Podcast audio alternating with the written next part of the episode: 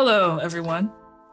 In the world of data science, overfitting to the data is a well known pitfall in which patterns in a specific sample are generalized to the entire population.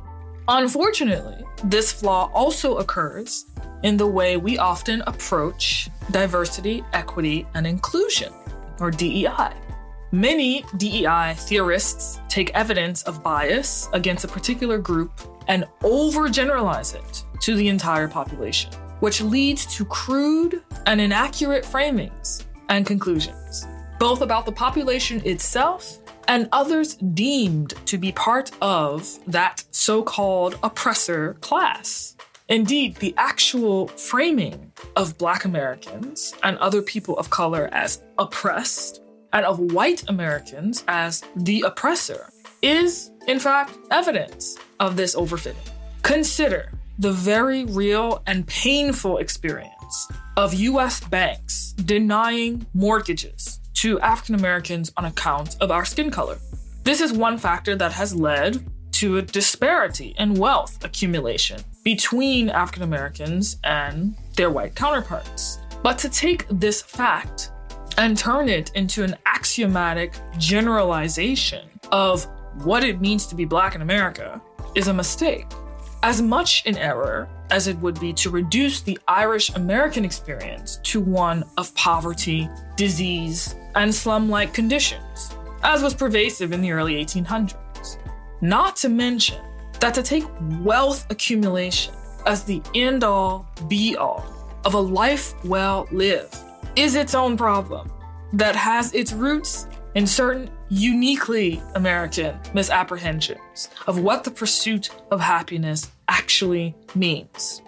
Though discrimination is part of the history of Black life, it is not the only fact of our existence. And acting otherwise transforms the experience of being Black into an academic problem to be solved. And let me be very clear here to perceive a person as an academic problem to be solved is not merely a technical error in one's perception. It is fundamentally evil. To perceive a people as an academic problem to be solved is its own kind of oppression. And though proponents of this method claim to be anti racist, in fact, they commit the same sin that racists do, in that they treat people of color like infants, a role they cast us in because they seek subconsciously to increase their own obtuse sense of self importance. Understanding this dynamic is key here, and it does not matter if the person doing the casting is black or white. Regardless of their skin color, what is common is that, much like the openly avowed supremacists, this person who does this lacks a deep sense of self worth and overcompensates for this by seeing people of color, such as myself, as an embryonic child whose dependence upon them is proof of their own omnipotence. Now, this may sound very harsh what I'm saying, but actually, this is a tragedy. This belief system that I am describing to you, this approach that I am describing to you, actually lies in a deep desire to be supreme. All while the very same people who feel this way and act out of this way are claiming to fight against supremacist ideology. But listen, this is a worldview that ought to be pitied rather than merely condemned. For condemnation will do nothing to solve the existential problem of insecurity, which it seems to me all of this keeps boiling down to. Isn't that funny? It's an insecurity problem, old as the human condition itself. And true as it was in Baldwin's time, as it is now, the often liberal person who confronts the problem of racism in this way turns out to be deeply and profoundly insecure. And as Baldwin pointed out, the proof of this lies in the fact that they can deal with the black person as a symbol or as a victim, but not as a human being. Truth be told, they can't even deal with themselves as a human being. This is a tragedy and to internalize this worldview as true or good or just is its own kind of slavery, one dependent upon a particularly deep and pathological form of narcissism, and one that is incredibly difficult to escape since it pressures a people, let's call them my people, to identify as privileged victims in the name of our own liberation. An example from pop culture here may be instructive to demonstrate how this dynamic plays out. So let me try to really hone in on the point. In the show, The Shrink Next Door, which I recently watched and finished, and which is based on a true story, the psychiatrist, Isaac Herschkopf, who's played by Paul Rudd, slowly but surely, methodically, and ravenously inserts himself into his patient's life, Marty Markowitz, who is played by Will Ferrell. Now, in the beginning of this series, it is clear that Marty is a bit of a man child in need of assistance from a therapist who can help him navigate the world so that he can go about his life without being crippled by anxiety in the face of the unknown. Very innocent, right? He needs therapy, very simple. But the psychiatrist that he happens upon is a narcissist, Dr. Ike, a man whose own self esteem has been damaged due to his absent father, who never loved him, and brother, who he could never replace in the eyes of his father. And so, as often happens in this broad and sweeping thing known as the human condition, Dr. Ike overcompensates for this by turning Marty into a perpetual victim, one who must depend upon Dr. Ike for his own self esteem, and who by doing so gives Dr. Ike external validation. And so Ike ingratiates himself into Marty's world, eventually gaslighting and manipulating him into turning his finances, his home, and his entire life over to him. Now, remember, this is a true story. And eventually, Marty does wake up to what's actually happening, but it takes him 27 years. Yeah, 27 years. That's 27 years of lost time time that could have been spent cultivating a true and meaningful relationship with his nieces and with his sister, the woman who actually, truly, genuinely cared for him, but who was instead shunned and completely shut out for, again, 27 years. What are you, his guard dog? Worse, I'm his sister. Because she dared to question Dr. Ike's authority. Now, for those of you who know narcissists, this probably sounds familiar. But it is precisely the dynamic taking place in so many DEI departments today. And this is a lesson that all of us need to heed and heed very carefully. In a culture, and this is our culture, that confuses the mass consumption of things for a life well lived, it becomes easy for us to confuse being minimized with being accommodated. But that is exactly what's going on when the Black experience is reduced to a problem to be solved, the very existence of which externally validates the blustering, indignant, narcissistic activist who gets off on fantasies of playing God. This has nothing to do with liberation for Black people. Indeed, it is actually another form of oppression.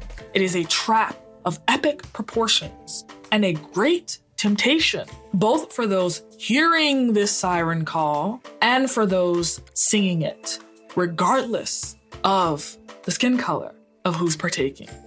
This is what overfitting to the data does to remind you where we started. It creates a frame problem where the Black experience is reduced to a crude binary that reads something like this Ready? All Black people everywhere are oppressed because white supremacy culture is pervasive and the very air that we breathe. Now, you may have heard this, you may have seen this, and on its face, this seems like a very innocent statement.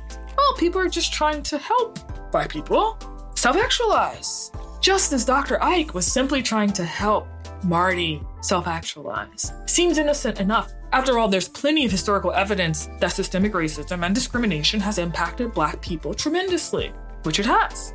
But saying that and saying that white supremacy is the very air we breathe are two very, very different things. And the latter is a red flag that narcissism is in the air, that absolutism, right? The very air that we breathe, red flag.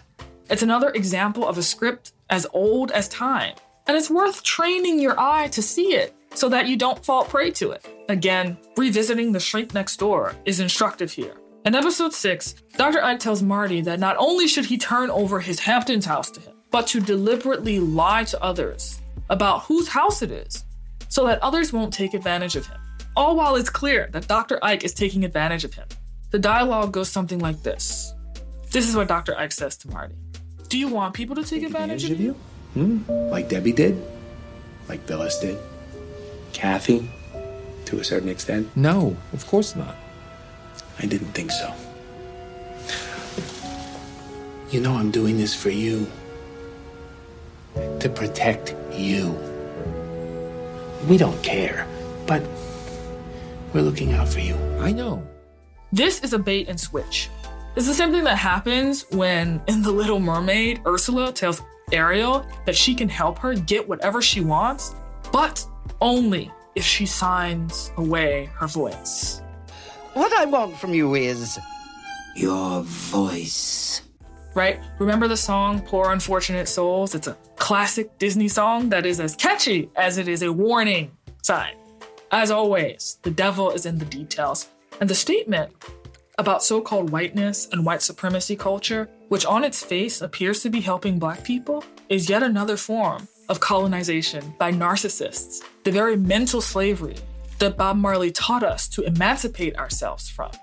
To actually believe that white supremacy culture is the very air we breathe, as ubiquitous and omnipotent as God Himself, is to believe that white people are in fact superior.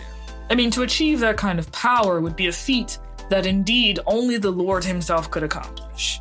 And that belief, curiously enough, undervalues and understates the elegance, the power, the joy, the vitality of Black life in general and in spite of suffering.